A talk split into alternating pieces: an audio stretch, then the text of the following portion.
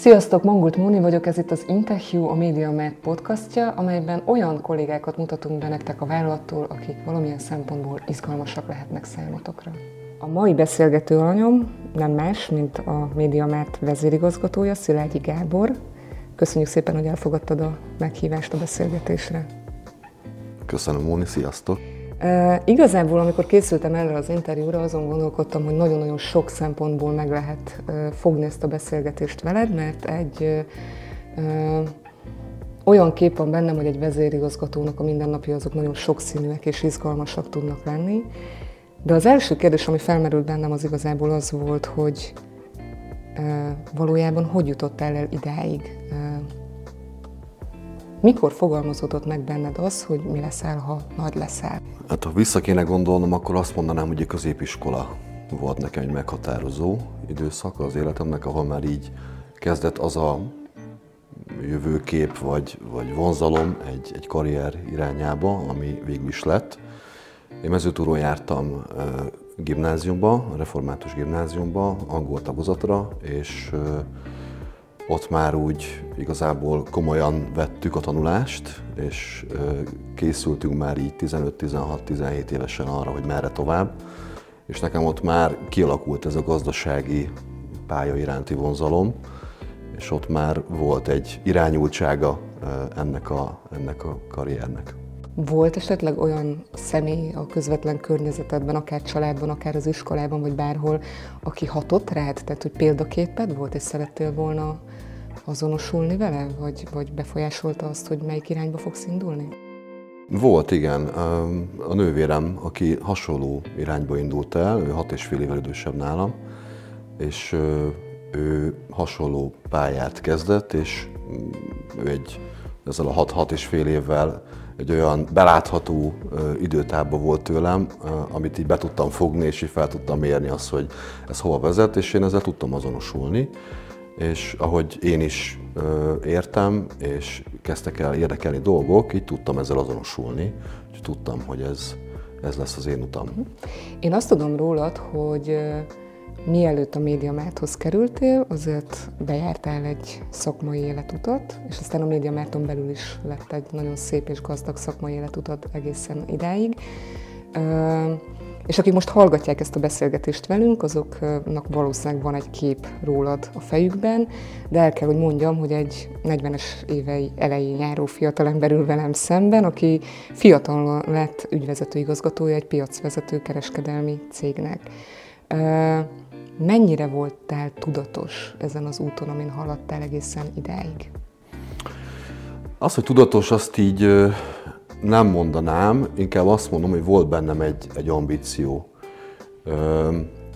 Nekem az egyetem volt még egy ilyen meghatározó időszak, én a Pécsen csináltam a, a, a master részét a diplomámnak, és ott, amikor volt a diplomaosztónk, akkor volt egy meghatározó mondata a, a DK-nak, hogy tisztelt Hölgyeim és Uraim, Önök ezzel a tudással képesek bármilyen vállalatot elvezetni. Nyilván ez egy 23-24 éves embernek ez egy, ez egy teljesen irreális mondás, de mégis valamit elindított bennem, és akkor kezdtem el igazából úgy tekinteni így a karrieremre, hogy, ezt, hogy ez, ez engem vonz, és, és valahol ezt én akarom keresni majd a, a, a pályaválasztásban, a, a cégválasztásban.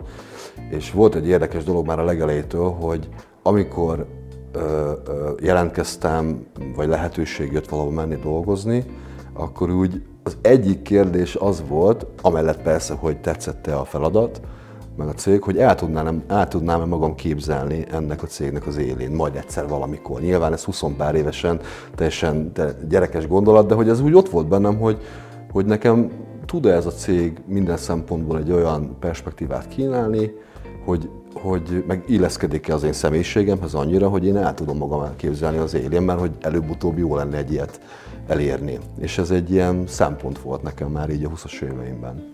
Uh-huh. Amikor a médiamártot kiválasztottad magadnak munkahelyként, illetve a médiamárt bizalmat szavazott neked, hogy akkor itt a helyed ebben a csapatban, mi fogott meg benne így elsőre? Vissza tudsz emlékezni?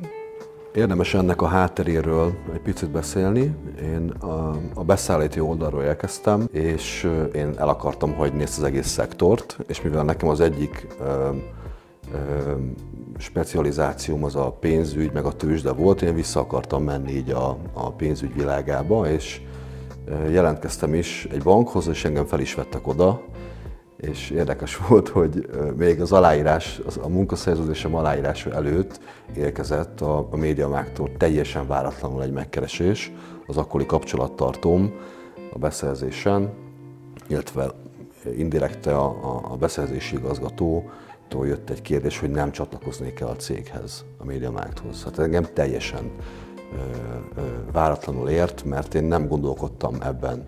Hogy válaszoljak a kérdésedre is, azonnal megfogott a gondolat, mert, mert amit én láttam a cégből, az nagyon szimpatikus volt, mert ez abszolút kívülről is átjött, hogy ez egy olyan cég, ami így a, a, a, az egyéni teljesítményekre, a, lehető, a lokális lehetőségekre, erre a vállalkozói szellemre épít. És nem egy tipikus multi, ami Ugye Európában a multik sok esetben úgy működnek, hogy az országos lányvállalatokat bele teszik egy dobozba, és akkor egy nagyon egységes folyamat mentén kell mindenkinek működni, és akkor inkább egy végrehajtásról szól egy ilyen országban az élet, de ezt éreztem, hogy a médiamáknál ez nem erről szól, hanem egy, egy elég magas felhatalmazás van itt, itt Magyarországon, és ez, éreztem, hogy ez nekem, nekem hozzám ez illeszkedne. Ez a, ez, a, ez a környezet, ez a vállalati kultúra, ahol az ember meg tudja magát valósítani, tud alkotni, megvan hozzá a, a mozgástér. Nagyon tetszik, ahogy ezt így elmesélted, hogy mennyire volt fontos a választásban a személyiséged, meg az is, hogy szakmailag mit képzelsz el magadnak, és bizonyára azért az is érdekes lehet a hallgatók számára, hogy mit jelent ez a felhatalmazás számodra, amit említettél, tehát egy, egy, egy ilyen pozícióban dolgozó, tevékenykedő ember, mint te, mennyire tud a felhatalmazás jogával élni a cégen belül? Ez a vezetői éréssel jött nekem. Ahogy a vezetői pozíciókban teltek az évek, és jöttek a feladatok, egyre többféle csapat, egyre nagyobb csapat, egyre komplexebb dolgokkal kellett foglalkozni, úgy alakult ki bennem ez a dolog. De ezt egyébként én tanultam is, tehát nekem a, pénzügy mellett a másik szakirányom az a vezetéstudomány volt, és tanácsadás, és persze teljesen elméleti szinten, de én már tanultam olyanokról, és érdekelt is ez a dolog, hogy mit jelent vezetni embereket, mit lehet, hogyan kell ezt csinálni, de még egyszer mondom, teljesen elméleti síkon. És ahogy a szakmai karrierem engem így a gyakorlati életben olyan helyzetbe hozott, hogy már egy személyes hadseregként nem lehet ilyen dolgokat csinálni, úgy kapcsoltak bennem ezek a reflexek, és a személyiségemből fakadóan azt gondolom, hogy nekem ez jól megy.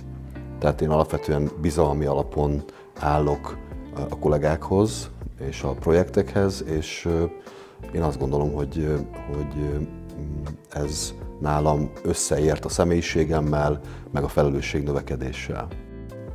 Egy kicsit provokatív lesz a kérdés, de ha már itt az érésről beszélsz, meg erről a pályáról, vagy az útról, amit bejártál, akkor mit üzennél magadnak, a fiatalkori önmagadnak, aki ott állt és megütötte ez a mondat, amit a DK mondott, vagy amit a nővéred mutatott példaként.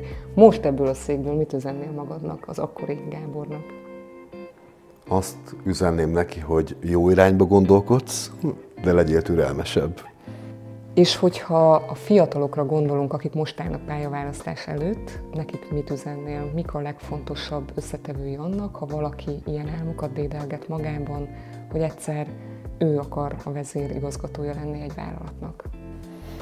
Én ott kezdeném a tanácsadást ebből a szempontból, hogy először is ismerjék jól magukat, hogy milyen személyiségek ők, mert azt gondolom, hogy egy jó döntés, egy jó karrierválasztási döntés az attól lesz jó a legelső lépésben, hogy az illeszkedik az ő személyiségéhez. És ezt kell minél hamarabb szerintem minden fiatalnak tudatosan felmérnie, hogy ő milyen személyiségtípus. Mondok példákat, mennyire szereti a, a versengést, mennyire szeret célokat elérni, mennyire fontos neki inkább az, hogy csapatban dolgozzon, mennyire fontos neki a biztonság, mennyire van szüksége szabályokra. Vannak erre különböző módszertanok. Én nagyon javaslom mindenkinek 20 éves korában már, hogy végezzen el minél több ilyen személyiséget megismerését segítő teszteket, hogy, hogy ez minél hamarabb legyen világos számukra, mert ez szerintem nagyon sokat számít abból a szempontból, hogy utána, ha elindul ennek megfelelően egy irányba, akkor ott jól érzi magát, és nem egy stresszes időszaknak éli meg, nem egy stresszes pályának éli meg, hanem úgy érzi, hogy önmaga lehet abban a szakmában, abban a karrierúban, abban a pozícióban. Mi az a te szuper képességed, ami nehéz döntési helyzetekben például átlendített mindig pozitív irányba? Megfontoltság. Egyrészt nagyon versengő alkat vagyok, szeretek eredményes lenni, de amikor, válaszolva a kérdésedre, amikor nagyon nehéz helyzetben vagyok, akkor lelassítok, és bekapcsol így a megfontolt üzemmód, és szeretek ilyenkor inkább csapatban dönteni, és kikérni más embereknek is a véleményét, akik más szemszögből látják a szituációt, és csak utána dönteni. Az elmúlt években egyébként, mint ahogy már erről beszéltünk, nagyon szép karriert futottál be a MediaMarktnál. Több éve vagy a vezérigazgatója a Magyarországi Lányvállalatnak, és Németországban is elláttad ezt a funkciót ebben a posztban, ami egyébként magyarként szerintem egy hihetetlen nagy karrier ugrás ebből a szempontból. Sok minden fért eddig bele, és azt hiszem, hogy még sok minden bele fog férni a te karrierutadba. Hol látod magad 15 év múlva? Mi lehet számodra a következő állomás, vagy egy újabb kihívás, ami inspirál téged majd? Ezt még pontosan nem látom, mert hogy most jelenleg tele vagyok tervekkel és ötletekkel, és alapvetően ez a mostani állapot, ez a feladat, ez a közösség, ez a vállalat jelenti nekem most maximálisan a motivációt, de időnként elgondolkodom azon, hogy hova tovább, és mi lesz, és egyelőre annyit érzek csak, hogy, hogy nem is valószínű, hogy így az üzleti életben fog ez történni, de valami olyasmit látok majd, hogy olyan dologgal foglalkozom, ami egy vegytiszta alkotási dolog, és más emberekről szól, más emberek támogatásáról szól, és az én tapasztalataimnak a, az átadásáról szól. De még pontosan nem tudom, hogy ez milyen formában fog történni, de az nem egy ilyen üzleti motivációjú tevékenység lesz, hanem inkább egy ilyen vegytiszta alkotó szellemi tevékenység. Többször hallottam már tőled, hogy előszeretettel idézel Simon Sinektől, például azt, hogy cégvezetőként nem csak a munkatársakért vagyunk felelősek, hanem azok családjaiért is. Hogy látod ezt a médiamádban, mennyire tud ez megvalósulni? Mennyire vagy ezzel elégedett a mindennapokban? Valóban Simon Sinek egy fontos inspiráció számomra, és ez egy fontos gondolata, amivel az első pillanattól kezdve tudtam azonosulni. Szerintem jól állunk ezzel a médiamáknál. Nem csak most jelenleg, hanem ez az egész cég az indulásától fogva azáltal, hogy nagyon decentrálisan működött, kis közösségekre épült. Ennek is volt köszönhető, hogy nem egy tipikus nagy vállalati kultúra van itt, ezért mindig is jelen volt az, hogy jobban figyelünk egymásra, mint szerintem egy másik nagyobb vállalatnál, mert kisebb egységek közössége valójában áruházak közössége, központ közössége és ez, ez jellemző volt erre a cégre, tehát alapból genetikailag mondhatnám így jól állunk ezzel a cégnél.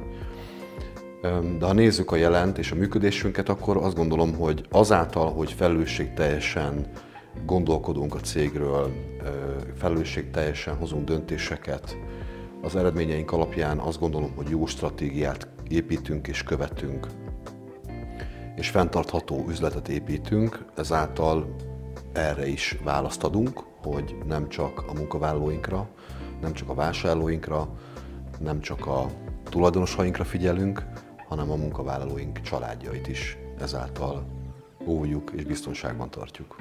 Milyen érdekes, hogy többes számban beszélsz, és egyébként Simon Színek is így fogalmazott, hogy ez nem csak a cégvezetőnek a vállát nyomja ez a felelősség, nyilván az első személy vagy a cégben tettéd az elsődleges felelősség, de hogy ebben a témában többen vagytok együtt jelen. Te milyen kollégákkal szeretsz együtt dolgozni? Hogyan válogatod meg azt, akik a csapatodba tartoznak? Ki illeszkedik a legjobban a médiamártnak a szellemiségéhez szerinted?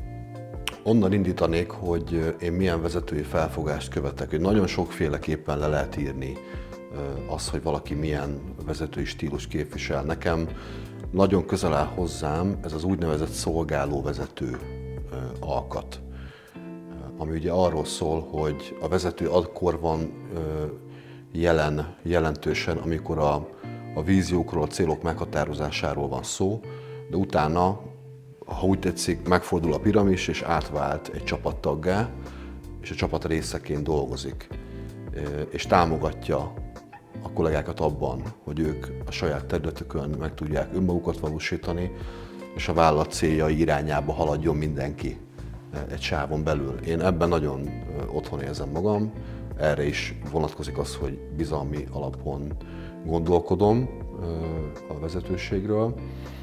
És az, hogy milyen kollégákat, milyen személyiségtípusokat gondolok jónak egy cégnél, ez, ez attól függ, hogy milyen feladatról van szó, és milyen stratégiát szeretném mondjuk azon a, azon a területen megvalósítani. Utaltam már itt a személyiségtípusokra. Nagyon hiszek abban, hogy, hogy egy cég akkor sikeres, hogyha sokszínű, sokféle embertípus dolgozik. Nekünk vezetőknek az a feladatunk, hogy megtaláljuk a megfelelő embertípust a megfelelő feladatra, hogy az a kollega jól érezze magát abban a pozícióban, abban a közegben, és a teljesítménye is megfelelő legyen és én erre próbálok figyelni, és erre próbálom a vezetőtársaimat is ösztönözni, hogy találják meg a megfelelő személyiséget a feladathoz. Ez egy nagyon-nagyon-nagyon komplex munka egyébként, amiről most beszéltél, és a vezetői hitvallásodat így megosztottad a hallgatókkal. Ehhez képest a mindennapi munkád az hogy néz ki? Tehát, hogy mennyiben változott ahhoz képest a feladatköröd, feladataid, a, ahhoz képest, amikor beléptél a médiamárba? Jelentősen de ezt én nagyon szeretem. Ugye a, a leg úgymond plastikusabb módja leírni a változásnak az, hogy én egy specialistaként léptem be a céghez, én beszerzésen dolgoztam, és most pedig egy úgymond generalista, egy mindennel foglalkozó pozícióban vagyok. Mind a kettőnek megvannak a szépségei. Én nekem nagyon fontos volt az, hogy megér, megéljek ebben a cégben, meg úgy egyáltalán szakértői feladatokat, projekteket. Szeren, szerencsém volt ennél a cégnél több területen is ilyen típusú feladatokat elvégezni, segített abban, hogy megértsem ennek a cégnek a különböző részlegeinek a működését, hogy aztán abból lehessen utána összepakolni egy nagy egészet, és utána azt építeni, fejleszteni. Ma ügyvezetőként nagyon változatos a munkám. Egyszerre vagyok benne bizonyos kérdésekben nagyon a részletekben, olyan területekben főleg, ahol azt gondolom, hogy eredményeket kell elérnünk, és nagyobb változásra van szükség a cégben, ott közelebb vagyok a kollégákhoz is, meg a feladatokhoz is. De vannak olyan területek, ahol inkább széles spektrumon vizsgálom a cégnek a működését, és ott inkább kevésbé vagyok benne a mélyében, de több szállat is kézben tartva dolgozok együtt a kollégákkal, hogy az a ter- azok a területek is jó irányba menjenek. Mert hogy A cég maga nagyon jól működik, nagyon sikeresek vagyunk, de mindig van fejlődési lehetőség, és ha le akarom egyszerűsíteni, akkor ami nagyon jól működik, és nagyon jó csapat van ezen a területen, azzal kevésbé, ahhoz kevésbé vagyok közelebb, amit viszont jelentősebben fejleszteni kell, abban mélyebben benne vagyok. Te a műszaki cikk kiskereskedelmi szektorban piacvezető céget vezetsz, és ahogy mondod, eredményes céget vezetsz. Úgyhogy nem tudjuk megkerülni azt a kérdést, hogy mit gondolsz te személy szerint a, erről a felgyorsult, digitalizált világról, hogy ez mennyire befolyásolja a mindennapjainkat, egyáltalán hogyan lehet ezt jól összehangolni ezt a környezetet a munkával, illetve a magánélettel. Ennek a kérdésnek van egy egy magánéleti vagy társadalmi része, az már klisé azt mondani, hogy teljes életünket átszövi a digitalizáció, de ez tényleg így van. És ez különböző kihívások elé állítja a különböző generációkat. A fiatalabb generációk ezzel könnyebben küzdenek és gyorsan alkalmazkodnak hozzá, és jól használják, az idősebb generációknak segíteni kell. Én, én a digitalizációra lehetőségét, lehetőségként tekintek. Az utóbbi években, főleg a Covid után gyorsult ez föl. És ha visszatekintek arra, hogy a digitalizáció akár magánemberként, akár a vállalatban hogyan épült be, és hogyan kezdtük el ezt használni, én azt látom, hogy nagyon sokat segített a hatékonyságjavulásunkon, rengeteg időt lehet ezzel megtakarítani, és erőforrást ami azt gondolom, hogy egy nagyon-nagyon hasznos építőeleme lett az üzleti életnek is, és én azt gondolom a magánéletnek is. Amire figyelni kell, hogy ne vegye át a hatalmat felettünk a digitalizációt. Tehát a digitalizációt használni kell, és nem arabjává válni. A magánéletben ez jelenti azt, hogy ne legyünk internetfüggők vagy kütyüfüggők túlságosan, az üzleti életben pedig ne izolálódjunk egymástól, hanem maradjanak meg az emberi kapcsolatok mellette. Említetted a Covid-ot, ez egy jó próba volt egyébként szerintem vállalati szempontból is, hogy hogyan lehet a közösséget megtartani, ugyanakkor hogyan lehet hirtelen felnőni a digitalizált világba. Mire vagy a legbüszkébb ebből az időszakból, amit úgy érzed, hogy igen, ezt nagyon gyorsan, nagyon flottul meglépte a cég, amit te vezetsz? Magára az egész folyamatra. Szerintem ez a Covid becsapódás az életünkben az olyan lehetett, mint a szeptember 11, mindenki tudja, hogy hol volt akkor és mit csinált. Tehát ez a két-három hónap 2020 első felében az egy nagyon ö, súlyos és élénk emlék minden ember életében. Én a legbüszkébb arra vagyok, ahogy a, a közösségünk reagált erre. És ez mutatja szerintem a vállalatunknak az erősségét is, hogy mennyire gyorsan tudunk reagálni kihívásokra. És ahogy újra szerveztük magunkat, ahogy megszerveztük magunkat, ahogy az üzleti oldalon, a működési oldalon, a jogi kérdések, vagy akár a human erőforrás oldaláról alkalmazkodtunk a helyzethez, és át tudtuk lavírozni magunkat ezen a elég kilátástalan időszakon, és utólag visszatekintve ezt nagyon sikeresen tettük, és nagyon sok minden megmaradt ebből a mai működésünkben is. A másik szó, amit akkor most megtanulunk tőled a beszélgetés során, hogy egy sikeres vezérigazgató nem csak a felhatalmazás jogával él, hanem működteti, vagy hogy is mondjam, tűzben tartja a kollégákat, hogy tudjanak rugalmasan alkalmazkodni, tehát reziliensek legyenek a változásokra. Így van, jól értem?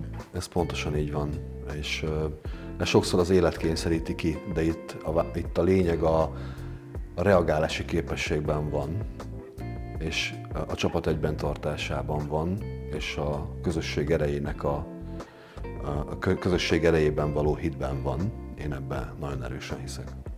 És egy következő nagyon fontos szempont, amit mindenki ismer, aki már egyszer kapcsolatba lépett a médiamártal, hogy te vezérigazgatóként az offline és az online világot is egyben kell, hogy lássad és kezeld. Ez hogy sikerül a mindennapokban megvalósítani, illetve mennyire árnyalta a képet a már emlegetett Covid időszak? Ez az egyik legizgalmasabb része a munkámnak és a munkáknak azt gondolom, hogy építjük ezt az úgynevezett több csatornás működést, ezt a több csatornás értékesítést. Egy nagyon hullámzó utat járunk be, nem csak Magyarországon, Európában is. A Covid felgyorsította az online-nak a térnyerését, azáltal is, hogy a boltokat be, be kellett zárni, meg szűkítette nyitvatartás volt, ugye kijárási korlátozások voltak, és az online elképesztő növekedés mutatott Magyarországon is, meg a világon mindenhol. És ahogy a Covid lecsengett, kérdés volt, hogy hogyan reagálnak erre az emberek, a vásárlók. És most azt látjuk, hogy az offline, tehát a fizikai áruházaknak a jelentősége újra erősödik. Azt látjuk, hogy az embereknek szüksége van a fizikai kapcsolat tartásra, a fizikai érintkezési pontokra, hogy kipróbálhassák, hogy megnézhessék a terméket, hogy tudjanak tanácsokat kérni, szolgáltatásokat igénybe venni, de az online-ra is szükség van, a kettő együtt képezi a vásárlónak a, a, az útját, a döntéshozatali útját, és egyszerre építjük. De mostanában azt látom, hogy az offline-nak újra erősödik a jelentősége. A vásárlói élmény az mit jelent ilyen szempontból ebbe a összegyurmázott online-offline világban a MediaMarktnál? Ez termékkategória válogatja. Ezzel sokat foglalkozunk, és igyekszünk a vásárlóinkat megérteni, és azt látjuk, hogy, hogy külön vásárlója van egy mobiltelefonnak, egy kávéfőzőnek, egy mosógépnek. Más, hogy jön létre az igény, más miatt jön létre az igény, máshogy gyűjt információt a vásárló ezekről a termékkategóriákról, máshol keresi, máshol ö, ö, vásárolja meg jellemzően ezeket, és ö, ez termékkategória függő, és ezáltal vevő igényfüggő, hogy az online-ban és az offline-ban, vagy ezeknek milyen kombinációjában jut el a vásárló oda, hogy ezt a terméket megveszi.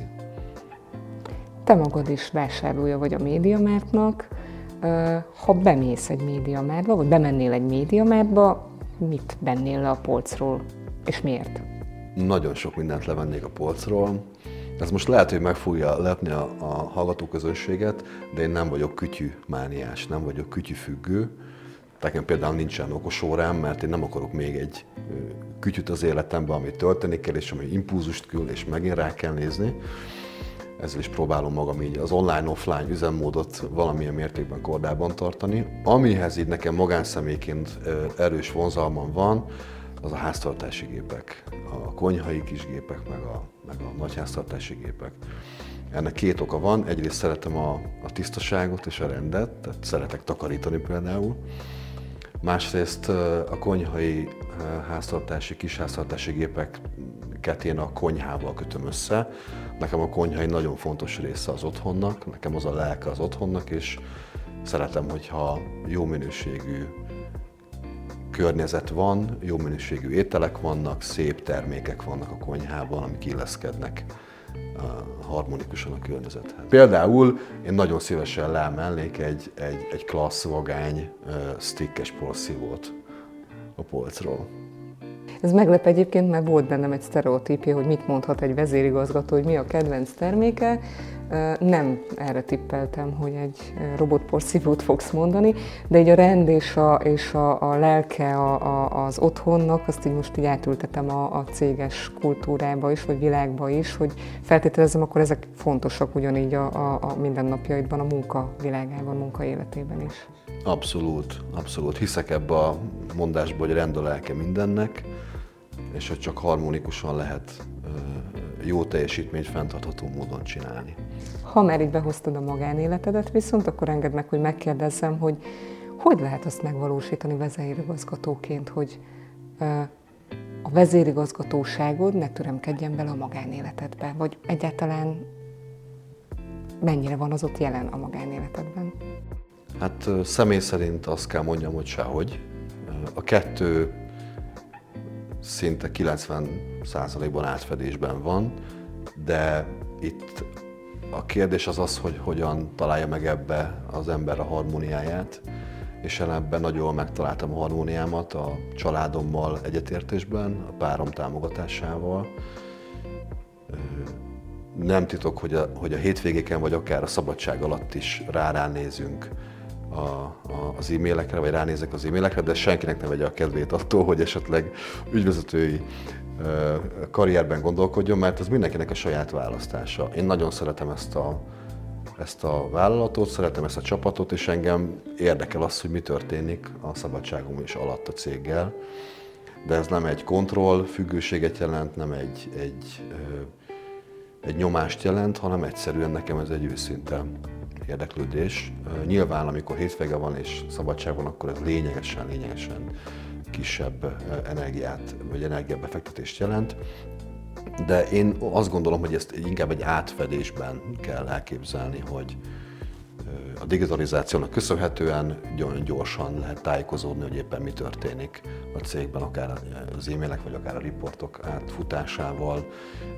De én arra figyelek, hogy ez egyensúlyban legyen, és egy nagyon jó társal, egy jó családdal ez harmonikusan működtethető. Azon szerencsés emberek közé tartozol, ezek szerint, akik elmondhatják magukról, hogy a hobbiuk a munkájuk. Milyen hobbid van még ezen túl? Hadd pontosítsak, nekem a munkám az nem a hobbin, csak szeretem a munkámat, de nem a hobbim a munkám, ez is egy fontos határvonal a kettő között. Most már a többedik életszakaszomban vagyok, és én azt láttam eddig magamon, hogy a hobbiaim mindig igazodtak az életszakaszaimhoz. Attól függően, hogy mikor mennyi ideje van az embernek. Ha mondjuk a, a kötelesség vagy a, a fő feladatokat vesszük előre, ugye korábban a tanulás, aztán a munka, most már a család is benne van, ezek foglalják el az első helyeket, és akkor emellett amennyi idő van még, az jut a hobbira. Én 27 évig versenyszerűen kosárlabdáztam. Az nekem egy nagyon meghatározó időszak volt, nem csak a sport élet, hanem a hobbi tekintetében is. Nekem az egy nagyon fontos hobbi volt, a közösség miatt is. Most a családom szinte a hobbim, illetve valamennyi baráti kapcsolattartásra is jut még az idő, és hát nem tudok, hogy én nagyon szeretem a Balatont. Tehát én, amikor csak tehetem, azon a környéken vagyok, sokat utazunk azon a környéken, és télen-nyáron, tavasszal, ősszel. Nagyon szeretem ezt a környéket. Nagyon szépen köszönjük Gábor az idődet, hogy mindezeket elmondtad, megosztottad velünk. Reméljük, hogy a hallgatóink is élvezték ezt a beszélgetést, és sok mindent elvisznek üzenetként abból, hogy milyen egy új hullámos vezető. Örülünk, hogy itt voltál velünk. Köszönjük. Köszönöm a lehetőséget, sziasztok! Tartsatok velünk legközelebb is, sziasztok!